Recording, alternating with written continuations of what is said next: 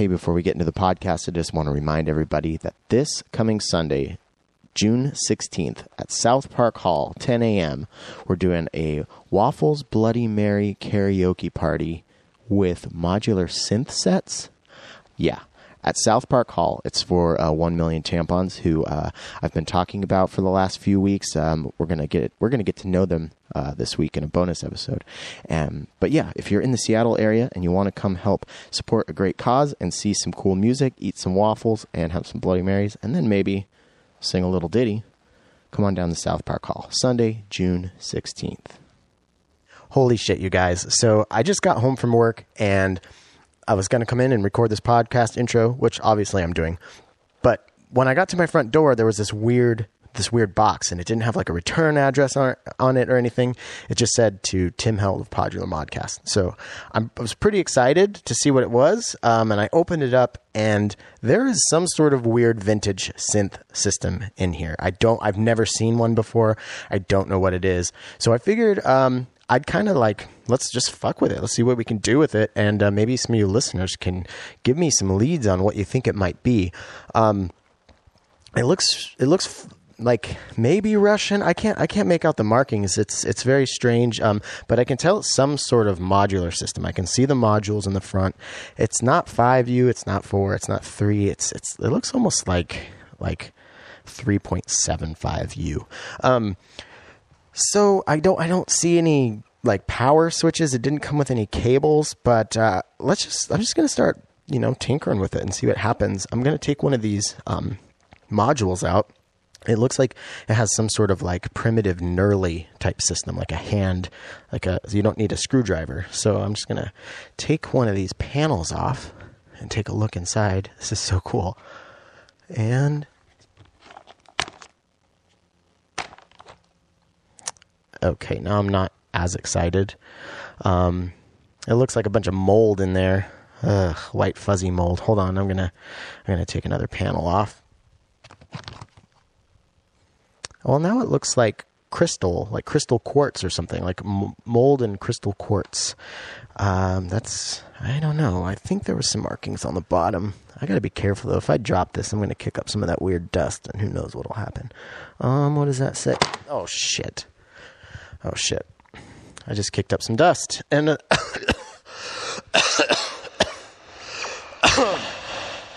oh man. Oh shit. Do you guys feel that? Oh man, I feel feel kind of weird. That's probably not good that I breathed that shit in. Um, I might need to call poison control or something. Do you guys hear that?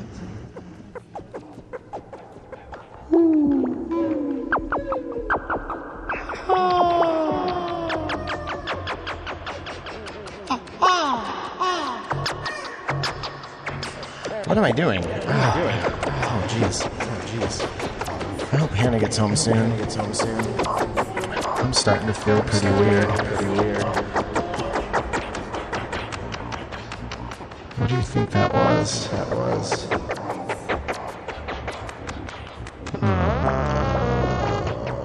Whoa well I mean, this isn't so bad. So bad. I feel super weird, but weird, but I feel super weird, but I feel super weird.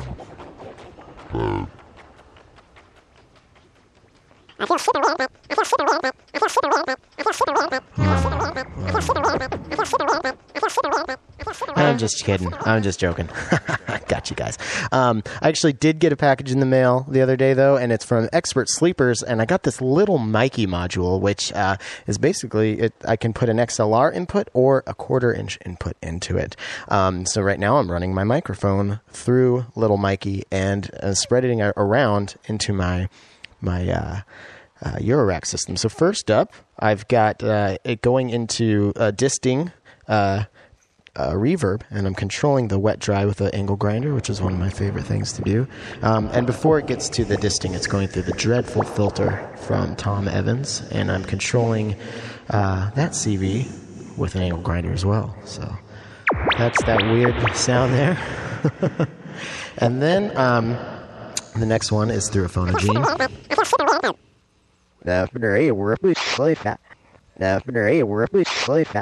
That's kind of cool. And then I'm running it through uh, another disting and into a vocoder and running uh, a line from the aerial list VCO from After Later Audio and running a sequence into it. So I can.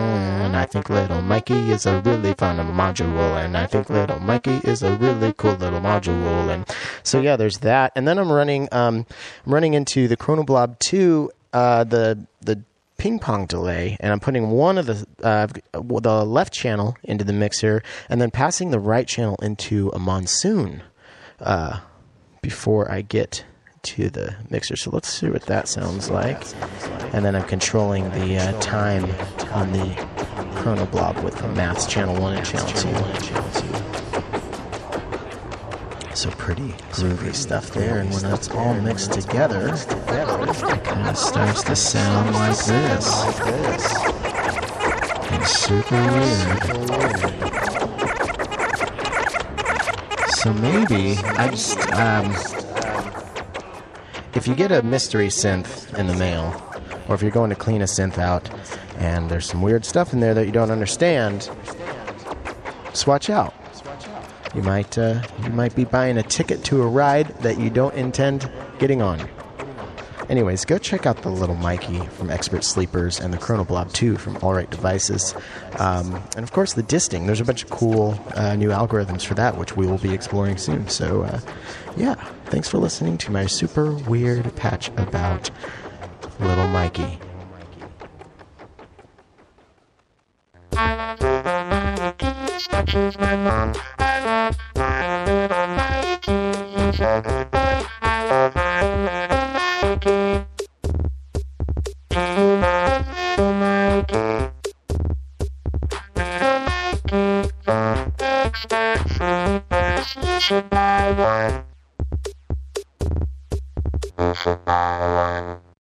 Today's show is brought to you by Patchwerks, and as you probably gathered by now, that's our lovely synth shop here in Seattle. Uh, they have a lot of community outreach through classes and events. I went to a barbecue at Patchwerks last night and had a great time.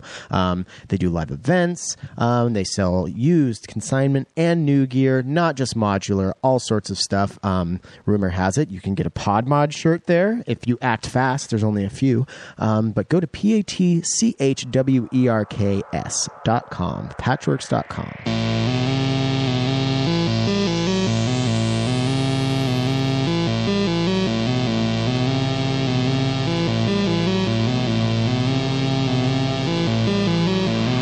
Today's episode is a really, really exciting one for me. I got to uh, it's always fun no matter who I talk to, but most of the time I talk to people that I've never met before, so we kind of have to get get a rapport going over a few minutes. But this time I was with my buddies John and Michael from Ch- Tree Cathedral. That's the band that they are the duo that they perform under, and uh, Bleeps and Loops, which we are going to find out a whole lot about in this podcast, which is a super super cool. Um, thing that they're doing, and uh, it's it's a lot it's a lot more involved than I thought until we had this conversation. But I went over to John's house in uh, in North Seattle, and it was uh, it was cool. The night before, he had had a, a live modular show at his house, so my wife Hannah and I went up there and hung out with our modular family, and uh, I got to see him two days in a row, which was pretty cool. And we were both a little hungover, but he was nice enough to give me some uh, a little bit of mezcal mixed with some grapefruit LaCroix, which, uh, little hair of the dog, brought me right back into the game. But before we get into uh, learning more about John and Michael's endeavors, I said that weird. Not going to edit it out. Uh, that's that's the nature. We're we're gritty and raw here at PodMod. Speaking of PodMod, we have PodMod T-shirts. Uh, there is a PodMod, which is just the logo, and then there's PodMod Bod, so if you're a true diehard, you get the PodMod bod. You can go to podularmodcast.bandcamp.com to pick one of those up. We're running low on them, and we are already out of sizes in certain designs. Um, so if you don't see the size that you need, email me because I'm going to do an order. So this was kind of like my first trial run um, to see like what sizes and, and what designs are getting bought the most. So I will favor the next order, you know, with those. So if you don't see your size or model you want, um, or I guess logo you want, send me an email and we'll uh, we'll get going on that. Um, I'd really appreciate it if you picked one up. I'd also appreciate if you'd go to our Patreon and help uh, support the show. Now, just recently, um, I had a Patreon subscriber switch their monthly donation from one dollar to twenty dollars. Twenty dollars a month. So instinctively, naturally, I emailed him and I said, "Hey, listen, uh, I, th- I, think there might have been a mistake. You, uh, you, uh, you did this thing, and it's very, very cool." but I, I just want to make sure that it's not it wasn't an error. Did you try to go from one to two and actually hit a twenty, you know, another zero? And no, he said uh, he said it was an intentional, and um, he says uh, I'm going to stay and put the energy out into the ether. Hopefully, you get some new resi- uh, residual new donor karma. So Trevor Clark I just have to create a whole. You are now inducted into the ultra mega super colossal cool kid club, and you exist by yourself there.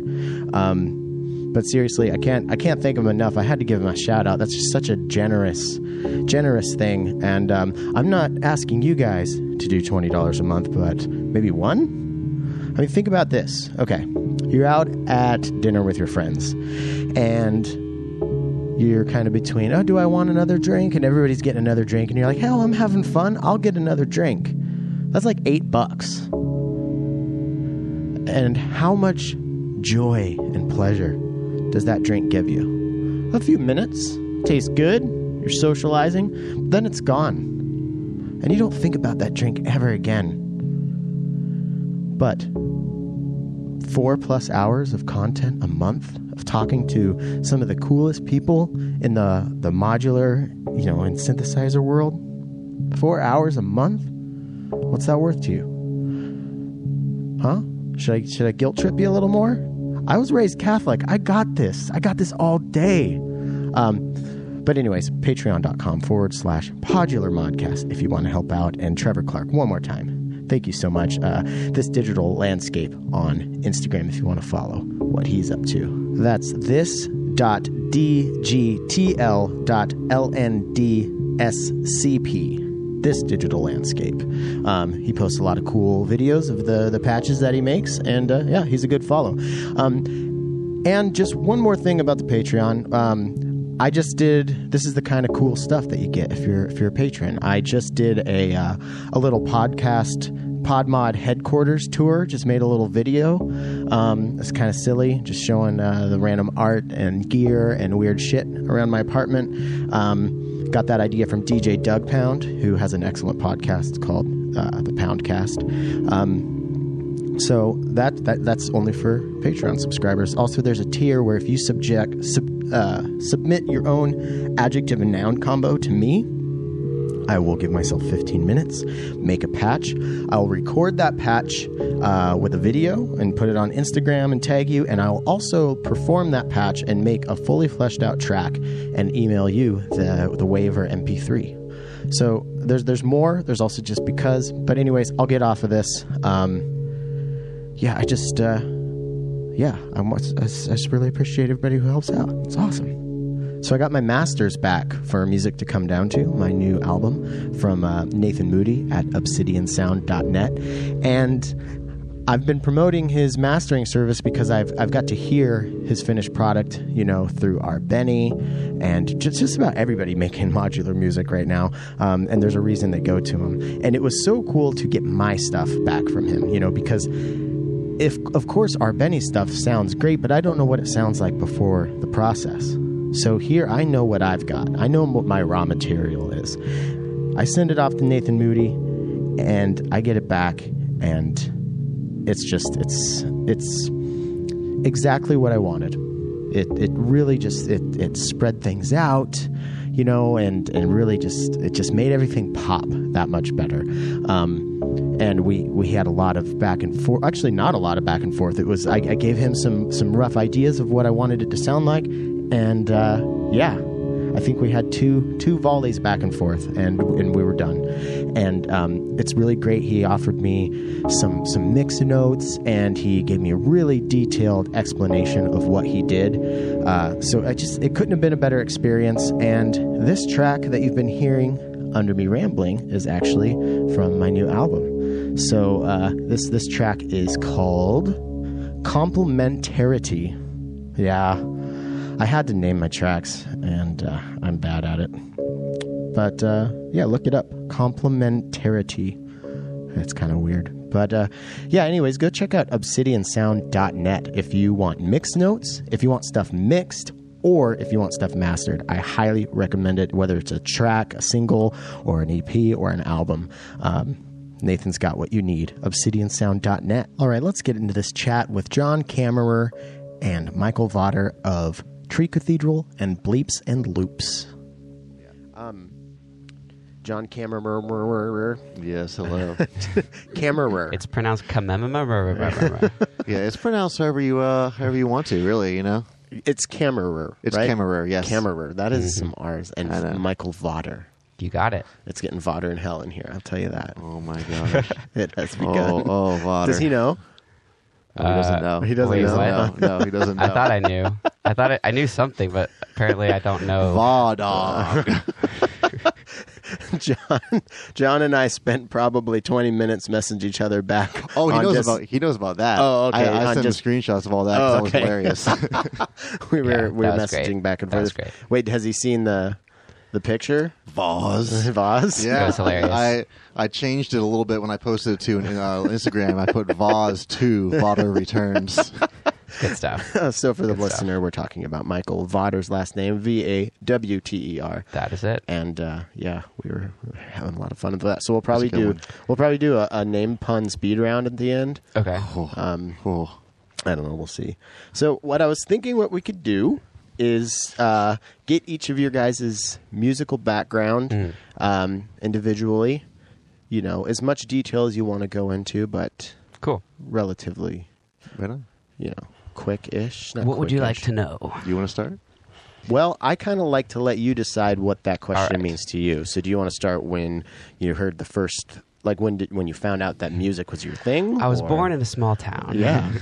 um, I distinctly remember it like plucking notes on my dad's guitar when I was like it was like one of my earliest memories Mhm. of just like the guitar being this magical object, Mhm. and I almost like felt embarrassed approaching it, like I was like coming before like a holy thing. Uh huh.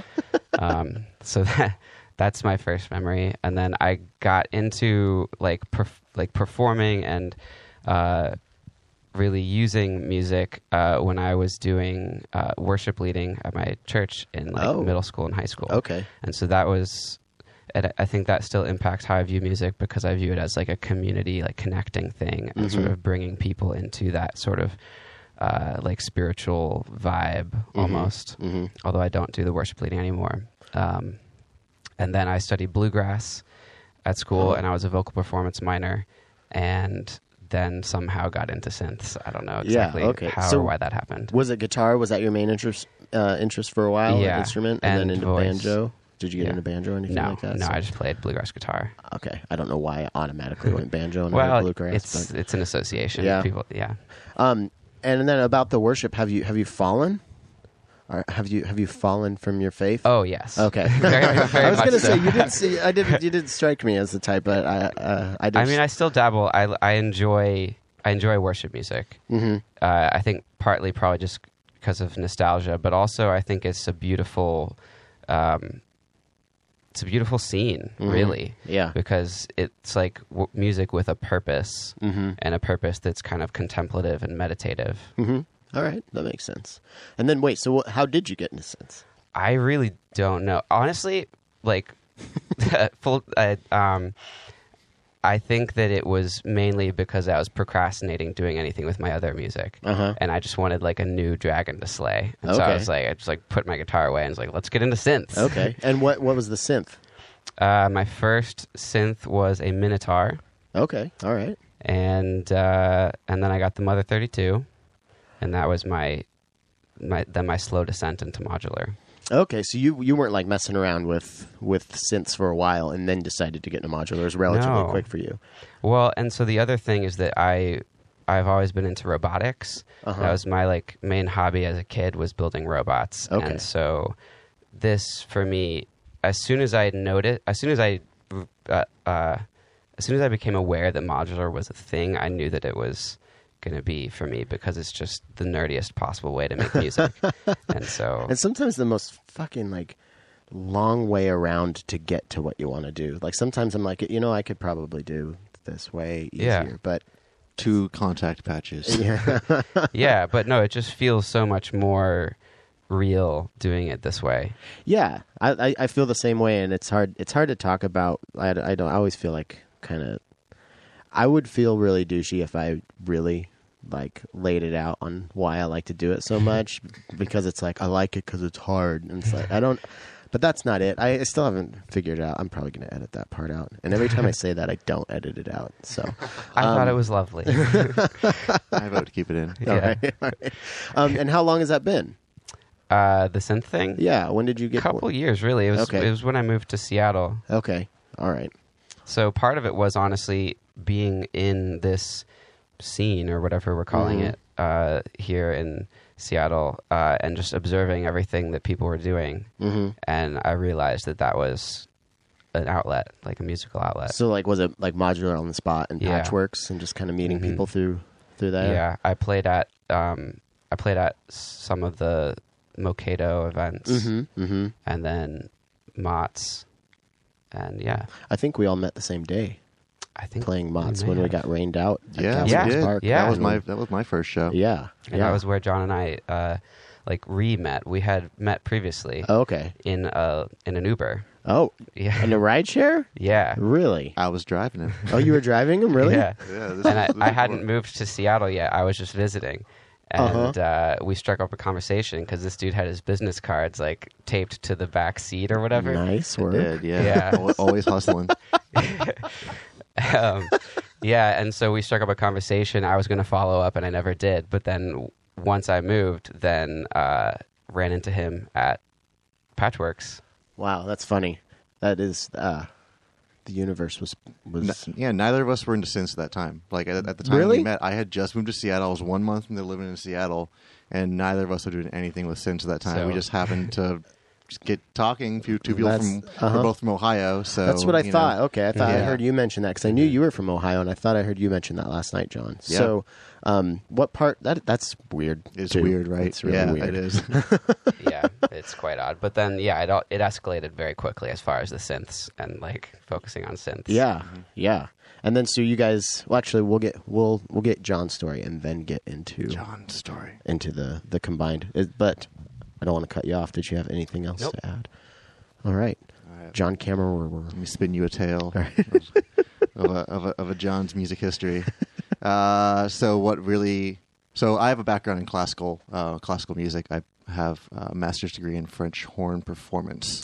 That's pretty And, awesome. Uh, yeah, it was. It was. Uh, I still like playing French horn. I just, I didn't really, um, I didn't really connect with it as much as I did electronic music. hmm Um, I mean, I currently have a career as a sound designer, and I enjoy that quite a bit. But where where it all started for me was, do you remember? Okay, do you remember those like kind of homeward bound movies where like there was like a couple dogs and a cat trying like they got I got remember lost? Homeward Bound and Milo and Otis, which is this. Yeah, Have yeah. you seen that one? No. I don't know Oh my I- god, dude. Well, if you watch Milo and Otis, apparently they went through like a bunch of pugs and a bunch of cats for each Milo and Otis because they just like I think they there's a scene where one of them goes over a waterfall and I think they actually threw it. This might be not true, but I have it's no idea what y'all are talking about. PETA, PETA, can Yeah. you uh, can you uh, can you chime in here, PETA? Yeah, it is it is uh it's terrifying. And then I think one of them got eaten by a bear or something. I don't know. Oh S- Somebody who knows the story is listening to me and is like, he's getting it all wrong. But if you remember Milo and Otis, look look up some of the the facts about that. Anyways, Man, all right. Homeward Bound type movies. Well, yeah, yeah. we were watching one of these in my mom's like old conversion van that had like a VHS player, Uh-huh. v- V- VCR. A van Yeah. with a VCR player. Van with the VCR, yeah. well, What? It had one of those like those old exist? TVs. Oh, yeah. no, Oh, yeah, yeah, man. for Had, like, sure. Bump on the roof, you know. I think we my were- grandpa had one. My Yeah, God. yeah, Yeah. they it was great. Um, it was uh, it was a really big fun thing. Yeah, it was like a living room on wheels. Um, and I was we were watching one of these movies, and there was an instrument playing as an image. I mean, I was seven years old at this time, so I barely remember it. But I have this little image of, of an old man walking through a forest, and some sound of an instrument behind it. I asked my mom. Like what that was, and she said, "Oh, I don't know. I think a French horn." Uh-huh. And so the next year, next year, I went to my school, and I was like, there I'm like a, like a uh, eight year old, you know, in, in fourth grade, Uh-huh. you're trying to be like, yeah, I want to play French horn.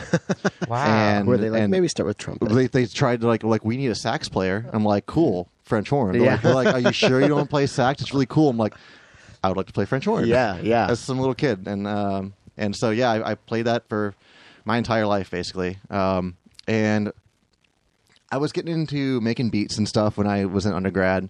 You know, really, really garbage crap on Ableton, and um, just starting when I was around twenty, and uh, and then from that, I kind of took this more academic um, route and started writing um, software for like you know music software using Max MSP, incorporating that into every performance I did as much as I possible with the, like, possibly could with the French horn, and eventually when I started doing my um, master's degree, I was like really deep into it. Um, I was very lucky that my professor was incredibly encouraging. Um, a guy named J.D. Shaw, who is a I know that name for some reason. He's, he's a really well-known horn player. Okay. Um, he does a lot of like arrangement work with marching band and stuff too. Okay. Which leads me into where I, I ended up as a my, I have a career as a sound designer for marching band. Yeah. Now that you just saying that to me, like I cannot, I don't what I don't know what the fuck that means. So will you? He's a weird dude. Yeah. Will you explain what that is? Because when you say like I have a career in sound design, I picture one thing, and then you say for m- marching band, then that kind of throws a wrench in that. It's it does. It's pretty. It's pretty weird. It's pretty niche. It's kind of like this weird invisible world unless you're actually working in it. I had no idea that it existed Uh-huh. um, until JD got me involved with this drum corps uh, out of California called the Santa Clara Vanguard. Okay. and I was their sound designer for two years, and basically.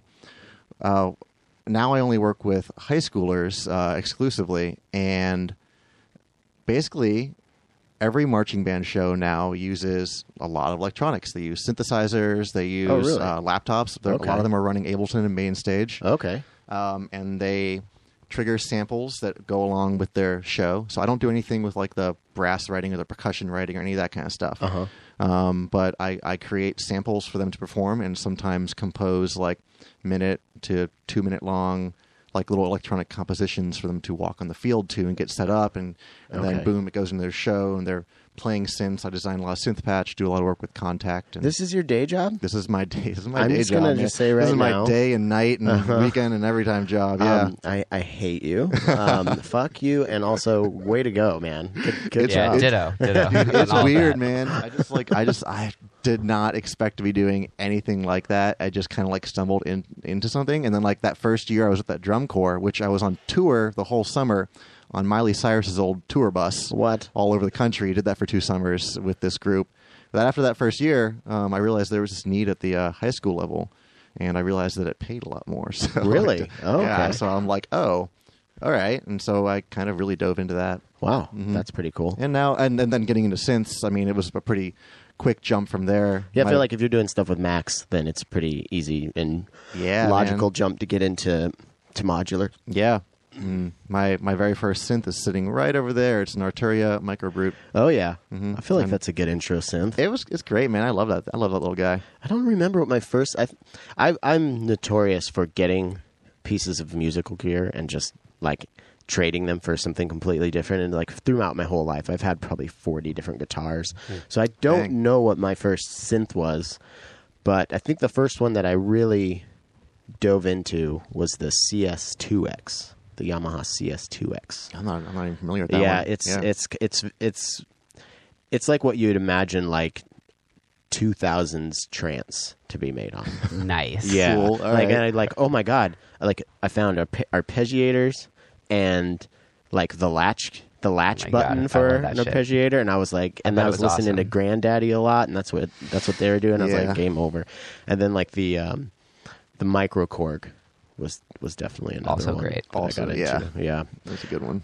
Um, okay, so you get into modular because, like we said, through like Pat, like Max and stuff. Mhm. Was it was it Mott's and Patchwerks too? That kind of Well, it was um, what really kind of started getting me into it. I was already aware of modular, and I was already wanting to uh, get into the whole the whole thing. I didn't really know where to start. I was reaching out to people in this area, asking for advice on what to get. I spent I spent like six months planning out my my modular, and like you know.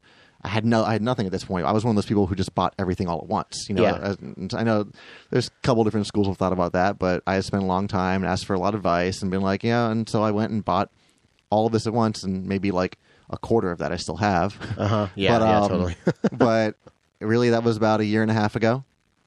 And um, my first experience with this whole scene was uh, with the Seattle synth scene. I went to a show at Mokedo. okay. And uh, that's where um, I met the lovely Josh Lim, Mhm. and uh, he, and I, I asked him if I could play one of these things, and he's like, "Yeah, sure." I think it was in March or something, and he's Uh-huh. like, "Yeah, we got one in June," and you know that's the aforementioned meeting of all of us here. You know, Yeah. the first time, Yeah. uh, the one that got rained out and was held at God, Patchwerks. I so I still have not done a modular on the spot in a park yet. What? Oh, really? Yeah, that was and that was the one, and I was so pumped to play. And I was like, I got to get Gasworks, and then, um, then like last summer was all like wedding planning and preparation because I got married in September. Yeah. and uh, and now just doing the podcast, it's kind of like I don't really have a whole lot of time. Do a Uh, podcast while you're playing in a park. That's what I should do. Mhm. I, Mhm. I have brought this and recorded and, and talked to a bunch of people, but I just never got around to editing that. But I, I, I do want to do something like that. Um, so you guys meet and then decide you want to start a duo thing, or what was what was the idea there? right, so my original pitch was let's jam. Classic. yeah, Yeah. that's pretty good. Start out slow, first date, you know. and then um, I, we just connected, and then started making the jams a weekly thing. And Mhm. then uh, we decided to play at Mott's, and we needed a name, and that's the story. and the name Yeah. is Tree Cathedral. The name is Tree pretty Cathedral. Cool. How, where where did that come from? It- Oh, actually, no. I, that was going to be that one project. Remember, that was Yeah. this was an, this is an unused name for a project of mine that I really liked, but it, Uh-huh. didn't, it didn't fit the music I was making. Okay. So we had la- we labored over and came up with a bunch of really bad names and couldn't really think of anything. And then it's tough. It is hard. That's why I release albums under Tim Held because I'm Yeah. just so unimaginative. But that one's good. we thought it was cool because, um, well, I don't know, I don't know. It Sounds cool. Yeah, it sounds cool, and it and it, it evokes good imagery. It's Mhm. very Pacific Northwesty Yeah. too. right. We were kind of going. I mean, we were making a lot of just kind of what, is it, what, what, you, what would you even call this stuff? we do? It's like ambient, ambient techno, mm, but more on like the ambient, Melodic ambient melodics, techno. Yeah, Yeah. whatever you want to call it. And Tree Cathedral just kind of seemed to fit the vibe of the music we were Yeah, making at that time, and possibly still fits what we do. Yeah, So- we've gone in a lot of directions as far as what type of music we're trying to make. hmm Yeah, you you told me the other night, last night actually. We had John had a great party at his house last night, so That he did. um, I'm feeling a little rough today. Uh, I'm feeling fine. yeah, yeah. Well, this mezcal you just gave me is definitely helping. Uh-huh. Um, so you were saying that uh, you you were you were somewhat worried, but kind of excited about the idea of me recording the the uh, process of the patch challenge because you guys said there's a lot of swearing and yelling. There's and a lot of just, it's like- crazy because I don't. You could neither of you seem like that type of person, so I'd love to be a fly on the wall. well, you're watching gonna get to. Yeah. see it. just A just you wait till we start making music. fucking claws come out. no, not. I mean, not really. It's just. um I mean, like you know, like Michael and I work very closely together in all aspects of our life. Like we make music together. We have you know a business together, which we'll talk about, I'm sure, at some point here. Yeah. And um, and we hang out. You know what I mean? So uh, it's I think really easy for each of us to like tell the other what's on their mind. Really honestly. That's so important. Yeah, Mhm. because I've been in I've been in a number of bands, and um, my my uh, best friend Justin and I really like got a a good um, rapport going to where we never pulled punches, and we always considered what the other one was saying, but we would also be very honest. Like, Yeah. no, that's not working, and if something didn't work for us. That the other one really liked. It's like, well, if you're really passionate about this, tomorrow I'm gonna, re- you know, I'll Mhm. reconsider. Yeah. But you also gotta make sure that like okay well if if it's no again then well then that's side project stuff maybe We typically just kind of keep iterating through ideas until there's something we both like. yeah So we leave a lot of stuff on the table that only one of us likes. well you guys have it seems like for, because I've seen you perform together and I've seen you perform separately, and th- those are all distinct things for sure. But I, I definitely see a, a through line. You know, I feel like you guys have What is similar. what is it? Yeah, let's hear it. I don't know. I, I guess um, definitely. I, I, I don't want to word use the word ambient because you guys both I feel like put a premium on melody Hmm. and and maybe structure of a movement of a piece rather than Yeah.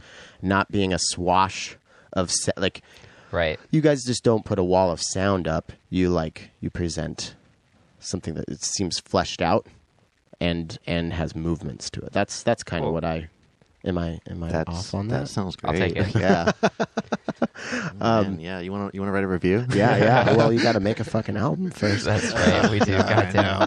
Sure, I promise we're halfway through Uh-huh. it. well, people can hear your stuff though on. Do you have like a YouTube channel that you push Uh, we live do. jams on? Yes. We do, yeah. We don't update it as often as we should. But we did just put out. We just went and sat on uh, Michael's rooftop the other day and did a really cool little long, you know, little long forty minute jam session? It was that- like a three-hour. well, session it- there was like forty good minutes, so we took Yeah. that and put that on YouTube. Um, Check that out. Yes, and then Instagram is where we we actually update Instagram. Right. Okay, so Mhm. Tree Cathedral on YouTube and Instagram. Yeah. Yep. Let's see. Is there anything else you want to say about? Well, I, I guess before we get to uh, the business stuff, I want to. I feel like a lot of people get into electronic music. From my experience, if if they're from like the band culture, Mm-hmm. they get into it because I don't have to. You know, you know, as you as you become an adult, band practice gets hard because of scheduling, and then if you're you know if your taste starts changing, you know, like you get, your your paths can diverge with who you're making music with. Mm. Like that's what happened with my last band I was in. Literally, why I got into electronic music in the first place. Exactly. Mhm. Yeah. So, I guess th- it is it is un- it is um, unusual to see a duo. You're one of the only. There's a couple other ones around, but um, were you? Did you guys have some trepidation with that? Like worried Nah, about never. that? That's good. It was Yeah. just fun. It was just Yeah. more fun, and I think that it it allowed it gave us both some structure to have regular rehearsals, and it gave us both a reason to like figure out how to use a lot of these modules. Right. Totally. You Yeah. know? Yeah. That's It, good reasons. just adds like a social element to the whole thing, hmm uh, which has always been a part of the game for me. Yeah. um, for both of us, really. So, yeah, But yeah. I mean, so because I mentioned the the worship leading thing, like the the whole energy of that was me coming up with um, interpretations of like songs that everyone was familiar with, and then rallying a whole group of people to do it. I'm curious. Sorry, uh, what do you think? Do you see some of that same stuff in what's going on here right now? Like, are you getting some of? The, is you are you getting the same itch scratched by what's happening with like modular nights and the, I- and the I would scene say here? so. Yeah. Okay. Yeah, 'Cause because the way you were describing the worship stuff earlier, I was kind of like, oh, this this sounds like what's happening here yeah. right now. Well, I mean, I think more more directly, I'm getting that itch scratched via Tree Cathedral because um, we can collaboratively create things Mhm. together. You know, it's Yeah. just it's the social it's the social aspect of music which I think um, brings it to a whole different level than when you're just by yourself. Yeah. It's you know it's interesting because everyone you know we've talked to some people and they're like, well, it's like how do you even play modular synths together? How do Uh-huh. you how do you have a duo? Uh-huh. How do you have a quote It's unquote actually like quite easy. band? It's, it's it's not it's amazing. You know, yeah, it, yeah, it's easy. It's um. I mean, I wouldn't say it's easy. It's not as easy as like you know you sitting down on the piano and me picking up my French horn and making Yes. dumb stuff, which we do on our breaks. I want to. Yeah, I here, want to see. you I know? want to see Yeah. some of that sometime. Um, but it, it's kind of amazing to me that more people don't do this because Yeah. I think that it truly does lend itself um, very naturally to to jamming and to you know, having bands like you know trying to create something Yeah. with these tools. It tends to be a very solitary pursuit for a lot of people, and I don't think that it has to be. Yeah, I've I- I've I've jammed with Josh Lim from Mott's. He's, he came over and we synced up, and uh, definitely Ian, my old co-host. We've jammed a few times, um, and then David Lutz, who before I started the podcast, him and I are we're kind of like we haven't worked together in a while, but he, I kind of consider him a writing partner. Um, we do very different stuff. He never finishes anything, and I finish stuff too fast, so it's kind of a nice little mix. Um, so we we've done some stuff together, but it, I think I think for for me, from my experience with tho- doing those three different jam sessions that I just referenced, I could tell that it was it would take a little bit to figure out like the workflow because we kind of just Yeah. synced and then basically We've- made our own we're not- patches. we're not even we've, there yet. We've iterated through so many different workflows, and now it's kind of just a free for all. We just we we give our we give each other and ourselves as much sort of uh, freedom as possible, and just kind of randomly patch shit together. Okay, so yeah, just run me run me through like the uh, like just a, a an average Well- tree cathedral. You get you just got here, Okay. Michael, and you you sit down and you set up. Well, what so does first, that look like? first I want to say like the major challenge I think is that uh, when you're when you're jamming with somebody with with conventional instruments like my bluegrass days or whatever, there are only so many different directions in which the musical conversation can go. Mm-hmm. It's like I have a guitar, you have a bass, and so like we're in these fixed roles. Mm-hmm. But for this, uh, either of us could go in so many different directions. Um, the the main thing is just communication, Mm-hmm. and uh, we. I mean, like we any we don't really have a system anymore. We've tried different systems, and now it's just like we let's tried. sit down and well, I just wonder we- if that's we- something that naturally happened. But Well, I mean, you know, a lot of times we reference back to the very first times we jammed. You know, we liked that music that was really, really good and just happened, and we kind of went back and analyzed what we were doing. And um, well, what was happening was a lot was you know I had some more of like the like uh, melodic-y kind of like uh, Mhm. accent type stuff, and you had a little more of like the Well- rhythm and the core. But see, here's the thing: we with that- extracted a system at the time. At the time, after that, after those initial sessions, we said, okay, um, I am in charge of texture and structure, uh, and John is in charge of rhythm and interest. And that was just in part uh, that was partly because of what the gear we were using at the time, and partly just because that's what had happened in those sessions. I like that too because you used words you weren't like you are in charge of drums, Right. And I'm in charge of leads. You use kind of loosely Mhm. definable words as far as the way you yeah, were using. We don't you do have- have, to pick have- a lane. Yeah, yeah, you yeah, know? yeah. And I mean, I think the where we've gotten to now is that we've the lanes are still there, but we can each use any of them. Mhm. We just have to be aware of what the other person is doing. I mean, like if he's if he's up there noodling around with some stuff, and I'm up there noodling around with some stuff, then it's like, well, why? You know what I mean? Like, what, what, has to kind of change. fall you know? either either fall back get you know lower lower in lower in pitch lower in volume take out the movement a little more you know Mhm. just kind of i mean traditional you know like working in, in any form of music that's and I mean that's another reason why it's more fun uh, working collaboratively with modular than when you're alone because then you have this intelligent other Mhm. that is like uh, providing musical um, input and you have to adapt around it. Yeah. So how how has it? Um, have you found that you've been influenced by each other as far as like how y- maybe the way you write certain Like- pieces or like like Hmm. maybe like influence individually like as, when- like when we're not working together No, or well, um, I get. Well, I guess. How, have is has there been any sort of like palpable difference in the types of choices you would make? Mm. I mean, I guess that's kind of an odd- like Yeah, there has I mean to be the because answer you're with is yes. someone I'm just trying to think of like an example. Um, probably in ways you wouldn't really clock either. Like yeah consciously. Well, there are things like I'm a little bit more obsessive about like tuning, Uh-huh. and really I- I'm more obsessive about everything. about, about everything. To be perfectly You- honest, when you were talking earlier about the kind of like you know how David doesn't finish or he doesn't finish anything and you finish things too quickly, Uh-huh. like that's a bit of a sort of a similar dynamic. Yeah, you know, I'm- honestly, I'm- and that's a huge reason why this works is because Totally. I get too obsessive, hmm um, and so it's helpful to have somebody who it's like is like good at momentum. make some you music, know? man. We're making music. Yeah. Yeah, you know, Yeah. like like it has to. You know, we got we got to finish it. Uh, it doesn't matter. It's fine. Uh-huh. You know, that's kind of like my thing. Is it's fine. Yeah, and totally. he's like he's like no, it's not. Yeah, yeah, and then yeah. we figure out whether, We- we where balance. where Find a it being balance. fine is Totally. Yeah. So that's exactly what me and David would do. And and uh, there we uh we did 24 hour film projects. So like there was a Oh, cool. there was a team we worked with um, who they would just basically they would get the idea the night before. They would write the script, send us the script, and be like, "We need pieces that sound like this, this, and this," and we had to make them in one day. And I think that helped. us. It was like um, a microcosm of how it would be if we actually worked on something that had some time, which we Mm-hmm. eventually did. And by the time we did that, we did have a nice flow going, and and a lot of me being like, "N- "What you just did there on the Telharmonics, fine. Stop fucking turning that knob." And he'll be like, "No, just hold on." And then he would get. Sometimes he'd get to a place and be like, "All right, you were right. That was better."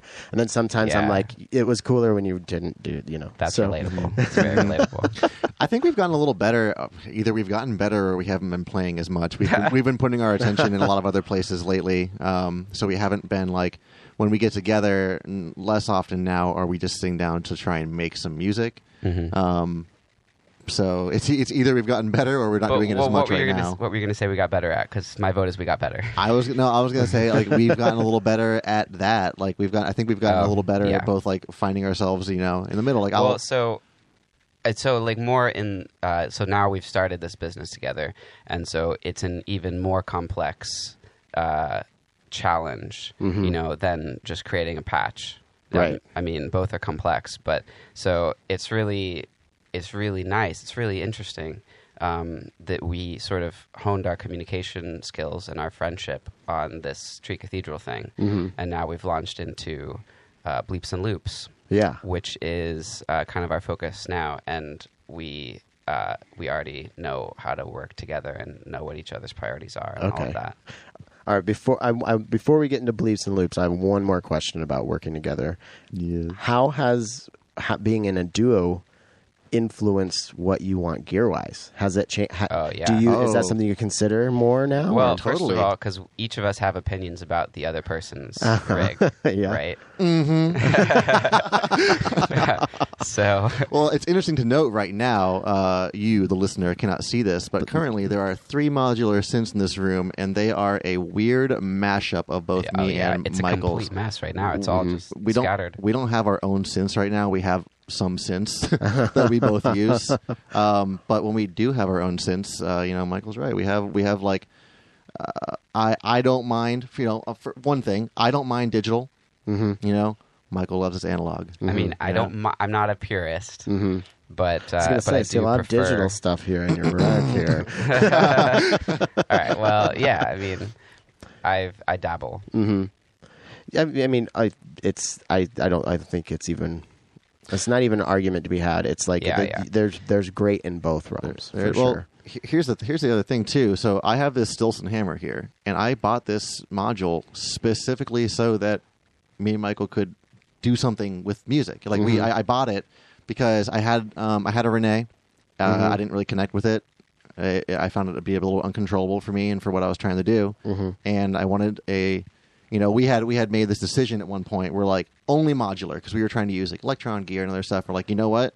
We're just going to stick to only modular for a little Which, while. believe it or not, makes things a lot simpler. It I does. bet, yeah. It does. Yeah, Yeah. yeah. But I, I needed something better, so I, I ditched the René and got this Stillson Hammer Which is specifically, amazing. I which love is it. so great. Yeah, I'm I'm happy with that choice too. Then- I've I- heard great things. Yeah, no, Gre- no Greg shade to your Markle René loves it. lovers, but I think René maybe would work better for an individual performer too, because it's it seems very, it seems like there's a lot of interacting with it. Mm. yeah. And um, to be honest, like I, I just didn't use it as much in a duo, and I was doing mostly the Tree Cathedral stuff. Mhm. you know? Uh, the other big tip is the the dope for multi-core. oh yeah, I think I want to get one of these Yeah. because I have two separate cases. Although I'm getting a Needham. we case can soon, cross so- patch our cases without like having wires Yeah, running between. yeah. That looks like a very useful. Just uses Cat six cable. It looks like. Uh, Mm, cat s- eight, eight? ideally. Cat eight? Yeah, I don't. Yeah. Th- I don't know if this cable is a Cat eight, but This is Cat five E. yeah, They recommend Boo. Cat eight.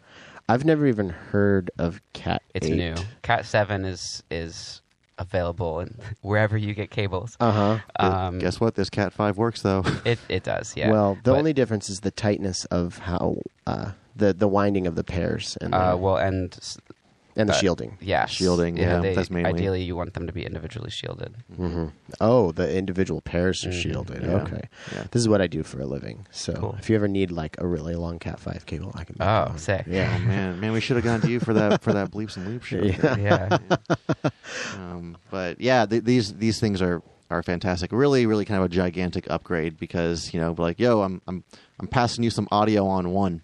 You know, Mhm. just like uh, we've done that before, where he was playing. What was it you were playing? Like um, for the last show at Substation that you and I did, you were sending me a bunch of audio, and I was like processing it a whole bunch. I have no recollection of that. It happened. I, oh, wa- that I was, was there. That was the Casio. oh, the, oh, that Yeah. junky Casio we, We- found at a thrift store. Oh, nice. that was fun. which honestly I love more than like a lot of my gear. Yeah, yeah. Oh man, I found this Yamaha PortaSound from like '82 at a Value Mm. Village one Ooh. day. Um, yeah, I got rid of it be- on my quest to modular. I kind of sold Right. every single thing I had to afford it, but um, it had this one voice that almost sounded like Rhodesy, like like a really. But I lo- I just loved it so much. But it was also really tiny. But yeah, it's weird Yeah. how the, sometimes it doesn't matter how much it is or whatever. It's how much you can connect with a piece of gear. yeah, I found Yeah. one of those PortaSounds and immediately circuit bent it and broke it almost immediately. Oh really? Yeah, yeah. I know. Missed opportunity. yeah. The connecting with gear thing is huge. I mean, so much of it is just like the spiritual element of connecting with something and feeling like just, you know, feeling engaged with it. Mm-hmm. Yeah. And that honestly is the draw to modular for me because, yeah, you could make these sounds so much more easily and uh, with less expense other ways. But- Yeah. But I would just be bored and not actually do it. Yeah, yeah, I can't do computer music. Like I just, I mean, I I used to use Ableton, but everything I, everything that I made was from external gear, and then I would use the computer to like cut up samples. I'd basically make my own samples and just Right. Right. create. Here- here- this is another big difference between um, me and Michael's workflow that kind of comes into play a lot with the Tree Cathedral thing is that like I am all about using the computer. Like, Yeah. I do it for, for my job. You know, Uh-huh. I, I got started with it. I I pretty much know Ableton inside and out at this point. And like if I'm doing a solo show, I compose the entire thing in Ableton and then put it on onto modular or put it on my Octatrack. Yeah. You know, I mean, like everything is composed on the computer because I get really, really intricate with Mhm. with what I'm doing with my yeah, solo stuff. That last one I saw was pretty crazy. Yeah, that and that was entirely composed on the computer, and then taken from that into the reason why I got into modular is the performance aspect of it. Mhm. Like I, I am one of those people who feels very uncomfortable going up on stage with a laptop. Yeah, You know, I just Yeah. am not about. I'm not about that. I. That's just for me. I got you know? bored. I, I had an APC 40, and I would bring like my MS 20 or MS um, 2000 and a guitar and like a Volca Beats, and I'd find ways to incorporate them. But yeah, like I did one. I did like two shows with just an APC, and I was like, yeah, just it just didn't feel like I was playing music. It felt like I was just like Playing DJing back a a party. recording. Yeah. Yeah. So But I'm not throwing shade at that. It was just personally I didn't connect with it. I've always been like, so I, I mentioned, did I mention the robotics thing? Mhm. I was into robotics as a kid, and that's my day job now. Is I teach robotics. Oh, really? I Where teach. at? Well, I have my own company. I I- Really? I, yeah. I I'm a fucking electrician. um, Who has a dope podcast? yeah. but I teach teachers how to teach kids how to build robots. hmm Okay. That's pretty cool. And um, I well, I, I started with just robotics camps when I was a kid. I won Mhm. this robotics competition in middle school, and then uh, people were asking me how to build things, and one of my friends convinced me to start a camp. And so now, 14 years later, uh, there are robot camps oh wow! all across Ohio. Uh-huh. I'm no longer in Ohio, but Uh, but you exist. but they're because of you? yeah. Oh wow. Holy shit. And I do some here, and I have an online course Uh-huh.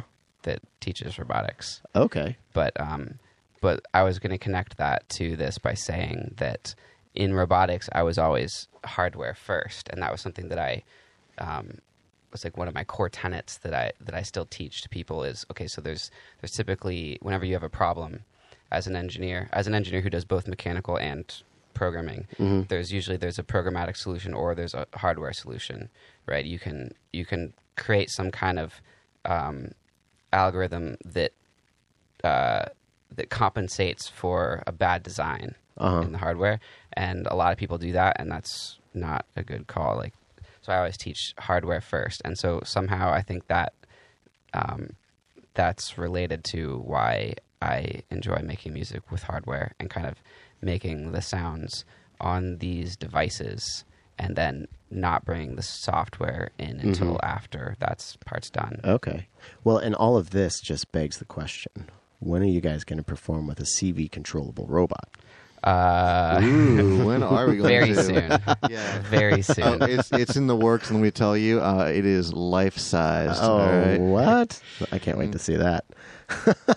All right, let's talk about bleeps and loops. What the hell is it? bleeps and loops. What is bleeps and loops? Good question. What what isn't bleeps and loops? Well, see, well, so from But- from but really- the outside, it seems like it's a concert series slash educational program ish. That's That fair. works. I would s- I, if if you're gonna you know put things in order of importance, I would flip those two. Okay, With more okay. um, more of an educational um, aspect. Although we we do place a lot of emphasis on um, creating events, synthesizer Yeah, events That's around. mostly just for fun, though. That is a lot. That's pretty much for fun. Like I've always, I used to run a music collective for years, and I just like loved planning shows. And the reason why I was, I did, you know, that little house party house show I had last night. Yeah. that's kind of where that started. And I'm like, you know what? I just want to. I just want people to come over and like hang out and play some synths, Dude, and so we turned it into that was- another element. you yeah. know? I just got to say that was such a good hang. My my wife and I both had a lot of fun. that's awesome. was, yeah. man, I'm so Yeah. happy you were able to make it. was- I, I yeah. love I love those things, man. I think that might have been like the. The, the best one. I found the limits of people in my house. Yeah, At this point, The- your house You know? packed. It was packed, man. Well, so the the events that Josh and Bradley host have been super inspiring for us Mhm. and for everyone in this community. So we just kind of wanted to do something similar, but in like a different, like to take it in a different direction. So Mhm. We try to do things that are more casual and collaborative. Yeah, no, I think I think I love because Bradley and Josh don't have time to do like a third type of concert Yeah. series. I think having the Gosh, two is pretty good, but having like a house house party, house show type thing with a bonfire and, and stuff is yeah, is well, that's, really fun. Yeah, that, that's just more of like a fun hang thing. The the Yeah. bleeps and loops events we put on are larger events, not at my house. You know, Yeah. those are um, and those are the ones that are really collaborative focus, like Yeah. collaboration focus. So like we s- people sync clocks and all get in the same key, and then we have like the last event that we did, we had people playing in four different rooms, Uh-huh. and they were uh, synced together in various ways, so you could kind of walk around the venue and hear a piece that was evolving naturally. that's crazy. That's awesome. it was It fun. was so fun. It was Yeah. honestly, Really fun. it was amazing. Uh, just like I, I enjoyed just like being there.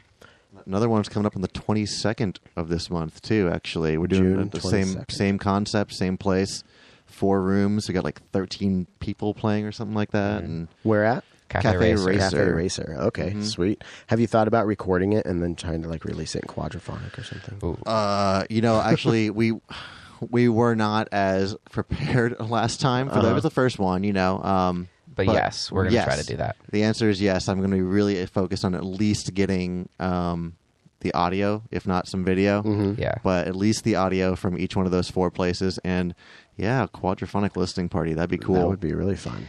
But yeah, so anyway, the bleeps and loops exists though to help people get into modular. Basically, I was going to ask, is it just modular then? It, we do focus on modular. I mean, for the events, no, it, we're open to all hardware. Mm-hmm. But as far as our mission statement and as far as our educational um, stuff, it is modular focused. Mm-hmm. Well, for the online stuff, so we have online we have a couple different. Like I said, like I said, what isn't Bleeps? We got a lot of stuff going We on. host summer camps Uh-huh. uh, for uh, high school and middle school kids as well, and that is those are music production summer camps. Those Okay. are not with modular. with modular. Right. Yeah, I there's was a going to modular say with element. your guys' knowledge and all the all, all the things, you know, why not? Mhm. Yeah, exactly, and that's that's a very compositional again, collaborative base. Like the kids are going to be uh, working in uh, teams. You know, they're going to be working together in groups of three to five uh, people to um, create pieces and then Mhm. learn how to perform with their you know quote unquote bandmates. Right. Um, and of course, you know, like we said, modular is an element of that. Uh, we're using other synths as well, hardware and software, trying to give a very like well-rounded kind of focus. Mhm. Um, most of these kids that are signing up, um, they really want to make this a career. So have you done any of the camps yet? First one's coming up in about a month, a little over a month. Well, so it's in. We did a scholarship competition, and we got submissions from kids because we were giving away free tuition, Uh-huh. and uh, it was so fun. Like, yeah, it that's was, awesome. It was so because we had them submit videos of them explaining their tracks, and Uh-huh. then we also had them submit tracks and essays, Uh-huh. which I just love the fact that people like wrote essays for me. Yeah. that just makes me so happy. and like the music they did, it was so It was interesting good. to see what they were into. You It know, was there really one good. like really dark ambient one. There was some very very cool like trap stuff. It was Uh-huh. just it was fascinating to see what people who are in high school right now are, Yeah. are, are like working on and what That they're was- interested in. Uh, that was Okay. fun because it kind of it made it real for me, Uh-huh. and also because as a kid I was I was submitting to all kinds of science competitions, and that was like my day to day. Yeah, yeah. And so uh, it was really cool to be sort of on the other side of that. No, this is super exciting stuff. I love that. I didn't. I didn't realize it was. I didn't realize I forget- the the magnitude or the. I forget why I brought up the scholarship competitions. I was connecting that to something. Um, I asked. We did it. Had you done one yet? We did it. We, we did that scholarship competition, Yeah, yeah. and we got we, we, we gave away some scholarships, and um, then we're going to be having the camp in a little while. We have two different uh, two weeks. Oh yes, I yes, but also I remember what I was going to say is that so like so the point of the camps is to is to create a a vehicle for sort of helping these kids to get into electronic music, right? Mhm. And the scholarship thing made that real for us. It's like um, I, it, I feel like it's easier to get it's it's easier to become educated in other um, in other types of musicality, right? Like you can go and take Mhm. guitar lessons somewhere. yeah. There's yeah. like a there's a whole infrastructure built around guitar Mhm. and piano and voice and everything. Uh, but electronic music, everybody just kind of learns on YouTube, yeah. which is frustrating Yeah. for a lot mean, of people. Mhm. It can be really frustrating, it Especially can, for and it's hands-on hard learners. to like parse through the information. I mean, I taught Mhm. myself my entire career on YouTube. Basically, Mhm. You know, Yeah. all the sound design, electronics, everything is from YouTube. But it took a long time, Mhm. Yeah. you know, to get to that point. Well, and, and to give to give um, you know younger people some solid tools to have in their toolkit Yeah. before they're launched out into the real world Mhm. is, I mean, that's just going to be so. The, yeah, the other, I mean, the other thing too is that like, where is the like future strength of this scene going to come from? Yeah, you know, it's yeah. it's going to come from these kids that are Well, in high school right now. Uh-huh. You know, yeah. real talk. It's another weird thing about the Seattle synth scene is the median age is quite high. Yeah, yeah, we're into oldies. Yeah. Turns you out guys you are need probably some of the younger ones. Yeah, I think that was the thing. Is that's what I was thinking. It's like, well, you probably have to Right. have That- a little bit of money, And to that do is this. the thing. Yeah, is synths are expensive, especially Yeah. modular synths. Although the pa- there's some Patchwerks uh, employees that are holding down the the uh, the younger end, Yeah. and Milo. You guys Yeah. are young. You guys aren't even. Are you in your Relatively thirties? late late twenties, Late 20s. Late 20s Mhm. Okay. Yeah. So I think I'm kind of right in the middle. I'm 35. So yeah, you're probably you're probably about the Mhm. median. yeah, you know? yeah. But Uh. i it it's kind of an in, like most music scenes are comprised of teenagers. You know, Yeah. like when they start out. Uh-huh. So I'm I want to hear like I feel like of course modular's been around forever, but just like the the way the the clashing of not the clashing, but the mashing of digital and analog and all these different geniuses making all this different stuff. You know, your Scott Yeagers and your you know everybody. Yeah. Um, of course, Scott Yeager comes to mind because he's he's a mad scientist genius. That's um, I'm curious to see yeah what what these young like I started like I said on like a CS2X. If I would have started with this stuff at 15 and had somebody teaching me how to use it, what would I be doing at 25? that's what know? I'm most excited about Yeah. for camp because we're going to get to work closely with these kids who Mhm. are quite talented Yeah. and see what they make. I'm I'm expecting to get a little younger as a Yeah. result. yeah, honestly, it's it's you know they're going to really make us relevant. You know, we're gonna we're, we're, gonna, we're gonna learn what they're into. That's You right. know, and yeah. then we're just going to appropriate it. You Really- guys are just really- trying to get your YouTube page more this, followers. this is one big scam, man. We're Yeah, just we're we're, trying we're to just trying to like figure out. Yeah. well, if you guys are wildly successful and you want someone to come in and teach how to how to uh, haphazardly bumble your way into making a podcast, I'm I'm your guy. Awesome. Um, you'd be, Great. you'd be the first we go to. So, what does the online side of it look like? Yeah, so that's our focus right now, and the idea is that okay, so we in learning modular because we we both came into modular with extensive background in music Mhm. and technology, uh, but it, you know, learning it was it was uh, arduous, I would say, Yeah, yeah. and frustrating Still because is. you're wading through all these different um, free resources, many of which are great, Mm-hmm. um, but you know, it's a there's a lot of sifting required and a lot of mm, a lot of wrong turns. And anyway, we're trying to shortcut that process for people by creating uh, by creating a sort of a one stop resource for just like how to get into modular Mm-hmm. and just really simplify it provide all of the important information one place um, So it's gonna be like tutorial videos. Yeah. Okay. Pretty much like a course style Okay, situation. yeah, yeah, where, I like mean, masterclass Uh-huh. and so that's why you're sitting in our studio right here um, right now we've got these light boxes that's what they're called right light boxes Softbox? Soft I don't know. boxes. We got some- very bright in got here, some but pretty pleasantly lights. bright. Yeah. Yeah. We've got some cameras here, so we're we're multi-camming it so that people can see our beautiful faces in addition to our glorious synths. Uh huh. And um, and then yeah, we're just we just patch things and talk and um, then try to edit it and guess what? I'm not good at video editing. Oh my god. Well, I. he's becoming better by the hour. Oh my gosh. Pro- Learning by I- YouTube tutorials. Yeah, right. Adobe Premiere, just one more facet to everything I Uh-huh. know. We need a master class on how to do video editing. Yeah, maybe you should hop on Skype with Ben. Hey, Ben Wilson, meet John and, and Michael. You guys should chat. Ben, You could- hit me up. I need I need help. well, I was, you know, I was like talking with you last night about this, John. Like, and you, you were you were meant maybe it was maybe it was Kevin. We were talking to I was talking to somebody about video, uh, video production. We are like, well, you know how you know how it is. I mean, you edit a podcast. I'm like, yeah, but video's way Yeah, different. That's a mountain. audio. Yeah, yeah, vi- way easier, way easier. yeah, that that I don't know. That wasn't that wasn't me you're talking to. I think 'cause it was def- Kevin. I definitely would have just like been melting to the Yeah. ground and just thinking about it. Man, my com- Really- my computer cannot handle video. It's been a editing. lot of work, honestly. It's been a lot of work Mm-hmm. creating all these educational resources, and I hope that people are.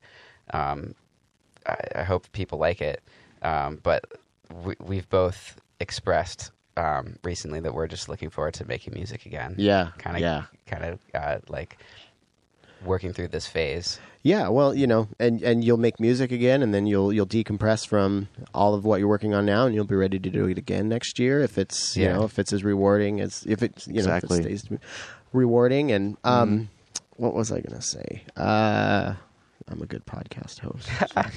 You are. Um, You're wonderful. How can people listening? What can people listening do to either help or get involved? You know, what what are all what are all the steps? Like, if say man. somebody listen listening wants to get their kid involved in one of them. well, I would go to bleepsandloops.com. Mm-hmm. That is bleeps and loops. Dot, Dot dot com.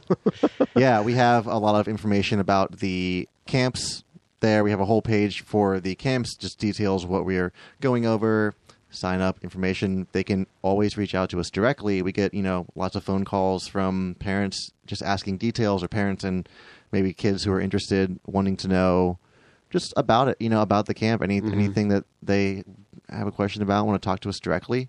Uh, we're always more than happy to chat with people. Yeah. Um, anyone in the community. So that's that's for anyone who would like to participate in the camps. Um, anyone in the community that wants to um, get in any way like uh, involved with the whole bleeps and loops thing, the events, the the, the camps. Um, we're always looking for people to play in these events. You know, Mhm. I, I and it, it's it's any skill level. You know, any anything that anything that you're into, we we'd love to have you. I love using them as a way to meet new people. Mhm. Um, Yeah. the very first event met, met a couple very fine people who I'd never never run into before in this area, and they're Yeah. you know feel like I've known them for a long time now. At this it's point, nice that yeah. the scene is still at a place where you can give random new people a shot and just Yeah. like Yeah. see what happens. And it's it's funny. It's like we're picking up more and more people. Like just coming out here last night, just seeing more and more familiar faces show up. But then I saw, you know, I probably saw twenty people I didn't know last night too. Yeah. So that's you know that's cool. It's still it's still growing. It's funny. I, I kept seeing introductions between people that I just assumed knew each other. Dude, I was know? just yeah, I was talking to Tom Butcher about that too. Like every time I It's go all to coming Patrick's, like, oh, you guys don't know I- each other. I just met Tom Butcher for for real for like in like at the waveform party. Oh, really? Yeah, that was the first time I'd said ever like said hi to him Uh-huh. in person. Right, yeah, I'm gonna go say hi to him at the barbecue after this. I think. And Oh, then, yeah. um, if for people who are interested in the online masterclass, Mm-hmm. which is available not just in Seattle but everywhere, uh, That was my next Worldwide. question. it yeah, is not. It has not been released as Uh-huh. of yet. So currently, there is no information about it anywhere. Yep. Um, This is however, however, it will be released in the very near future. Okay. And so my recommendation would be go to bleepsandloops.com and scroll down, and there's a way to sign up for our email list. Okay, And cool. then we will let you know. And of course, I will. Uh, I will be letting people know too once that's available. Whenever that happens. Awesome. Cool. Um, now I don't know if this is a something you've thought about or if something that you want to do, um, but I'll I'll put the call out if there's if there are any manufacturers out there that are interested in this. Are you guys looking for donations of gear? To oh my yes. gosh, yes. Yeah. Glad you mentioned that. wow, I had I mean like that we want to have real actual like gear for these kids to get their hands on. I mean Mhm. they they they don't get this opportunity. Like this stuff's expensive, It's you know. very expensive. Um, yeah. Yeah. We're we're obviously we're we're going to get it all ourselves, you know. Mhm. Um, but if there are any manufacturers out there who who would like to, you know,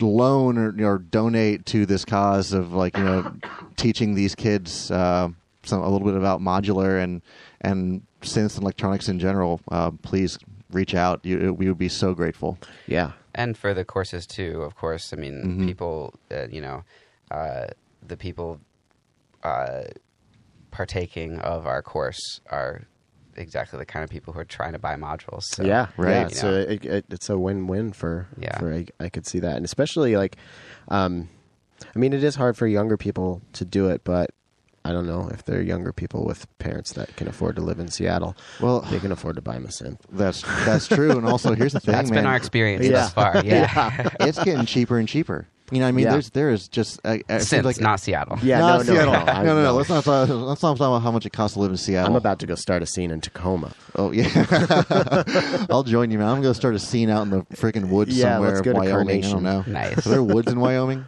Yes. are now. Oh yeah, lots of woods in Mm. Yellowstone. Bet bet they're nice. Oh, but they they- don't yeah. cost thousands and thousands of dollars a month no, to live in too. no, it's it's yeah.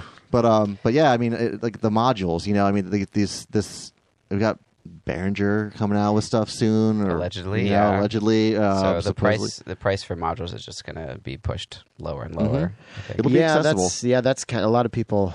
Uh, there's a, there's a lot of there's double edged swords and everything you talk i mean about yeah with that. that's not great for the Um, existing manufacturers There's Right, definitely some existing manufacturers that do make like uh, a disting, for example. Mhm. Yeah. very powerful piece of equipment Oh, I- under two hundred dollars. I got two of them Yeah. right here. Yeah, I, I've got two as well. Um, Doepfer, excellent company Yep. to get started with. Very, Mhm. very, uh, and also a real, probably a great type of system to learn on because think- everything's yeah. so broken out. We were just talking about that earlier today. Mhm. Yeah, um, there's a lot of Doepfer modules Yeah. that we're going to be teaching these kids on. You know? yeah. Maybe, I, well, maybe I'll donate my LFO, Hey. Doepfer LFO too, you guys. That would be it was in my wife. It's, it's in my wife's system right now, but she has not touched it She'll and has all right. expressed very little interest in learning how to use it. So, um, cool. Well, we're gonna look up a, an adjective and noun soon, I think, because we're at an hour. Okay. But Oh, is there boy. anything else you want to say? Is there is there anything I haven't asked about, or that you w- really were hoping to get off your chest during our chat? oh man do you have anything to get off your chest Oh my gosh, so much, but nothing that's appropriate for this. Well, try me. I don't know. um, hmm. I don't know. We, I, I think we're pretty thorough. Yeah, That was- that was no, quite thorough. I, I Talked feel about like our I understand. Pasts, our presents, and our futures. Yeah. Yeah. I'm gonna. I sh- I should have done this before. I got to find my I'm- random adjective. All right. i'm And, looking um, forward to this I am really excited. Yeah. I say I've said this a few times, but it's so funny. Like creativityforyou.com.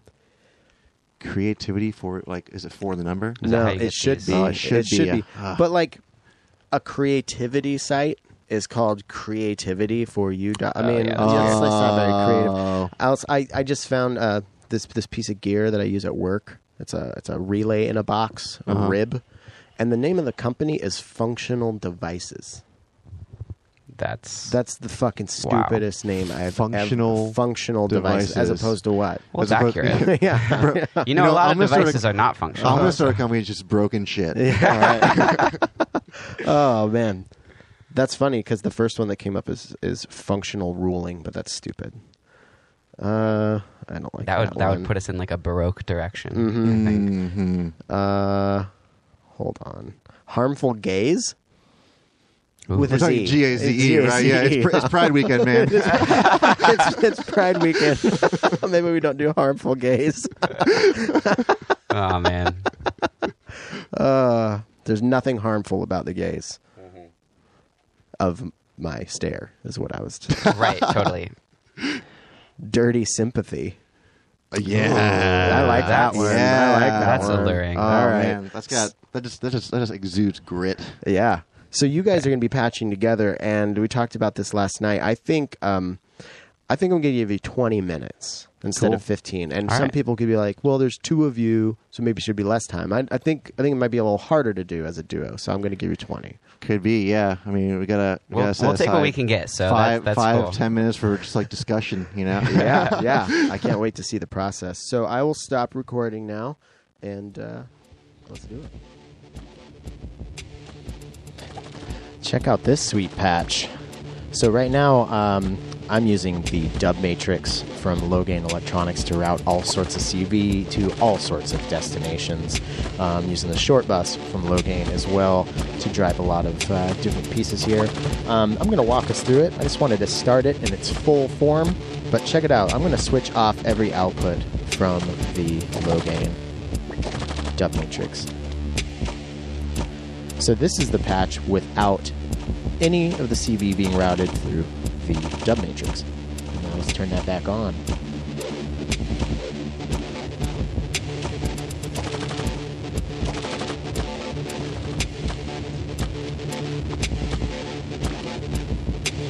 So you can hear a lot more movement there.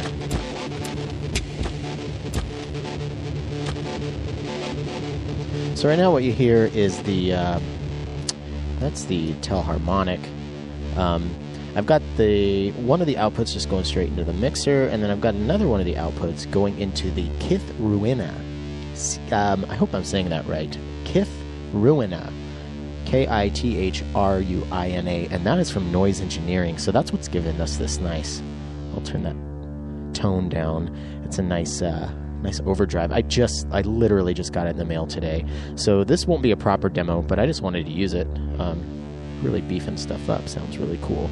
So um, let's take a little tour through this CV that I've got going into this patch. Um, right now, from the A channel, I'm going into the centroid input of the uh, of the telharmonic. So zero CV being engaged right now, but let's just turn up this first. It's a it's a vector LFO from the Ornament Crime. So let's turn that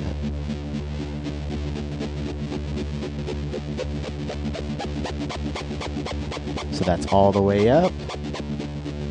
Bring that guy down. And the second one is coming from maths. So this is in the B.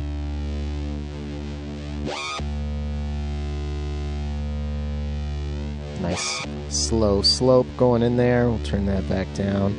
And this next piece is coming from uh, Maths Channel 1, and this is a much quicker um, piece of CV, and I'm using the, the short bus actually to trigger the maths. Um, so I'm going from Iliana from Omi Industries into the short bus, and then out to the trigger input of maths, and then into this here dub matrix. It's all the way up. Turn that down. Then I've got uh, just a, a regular old skewed LFO in a triangle shape going into the next piece, uh, the next input of the dub matrix. And then I've got a sequence coming into the uh, the fifth input, the E input uh, from voltage block. But I have to start this up for you to hear it. Actually, yeah, I do. So let's bring that up.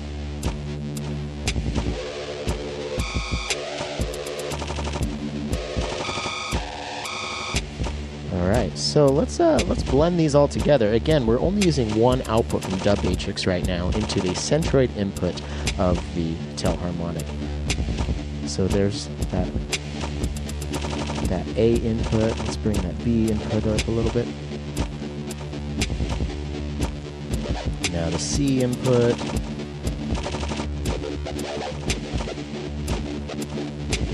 the D input,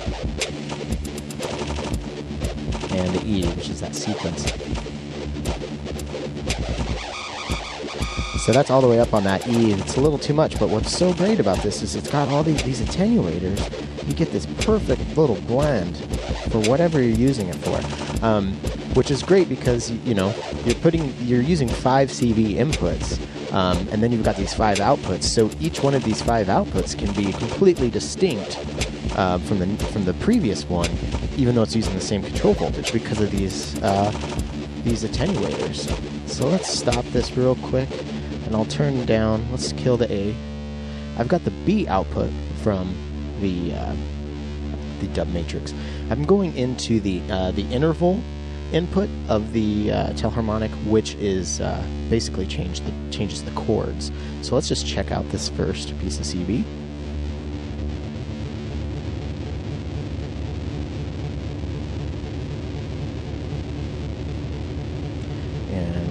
Down. Let's bring that second one in.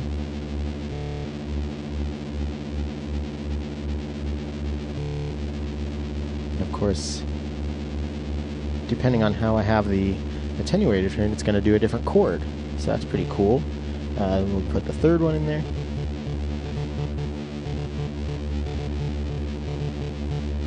And turn that down, put the last one in there.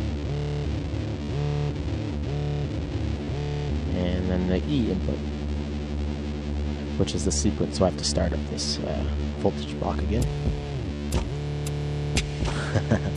That's super cool. Now let's blend these together a little bit.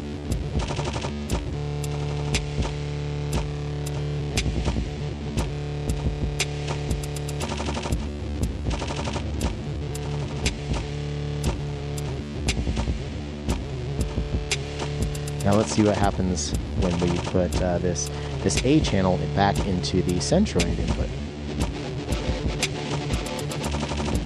So there's the same pieces of 5 CV that I mentioned earlier coming out of two of the five channels of the dub matrix into two different CV inputs for the telharmonic.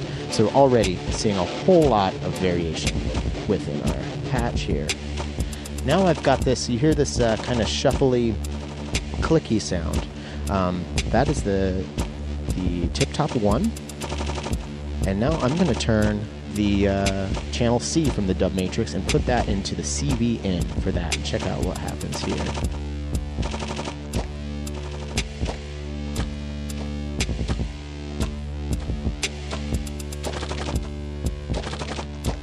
and then that is running into the uh, into the Chronoblob 2 from Alright Devices, and then I've got the uh, channel D from Dub Matrix going into the uh, the left uh, time division multiplication input. So let's turn that on.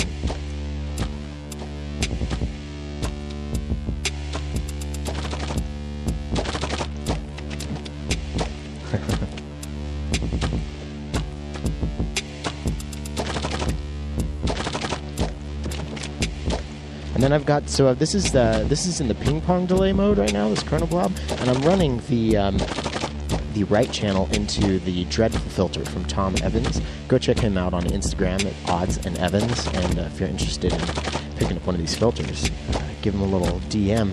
But let's uh, take the last channel from the Dub Matrix E and put that into the frequency CV CVN for this filter.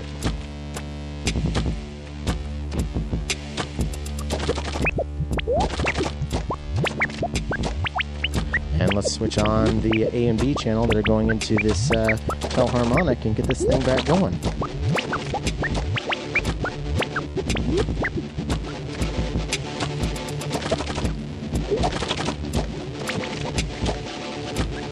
Pretty dark, pretty brooding, pretty groovy little patch.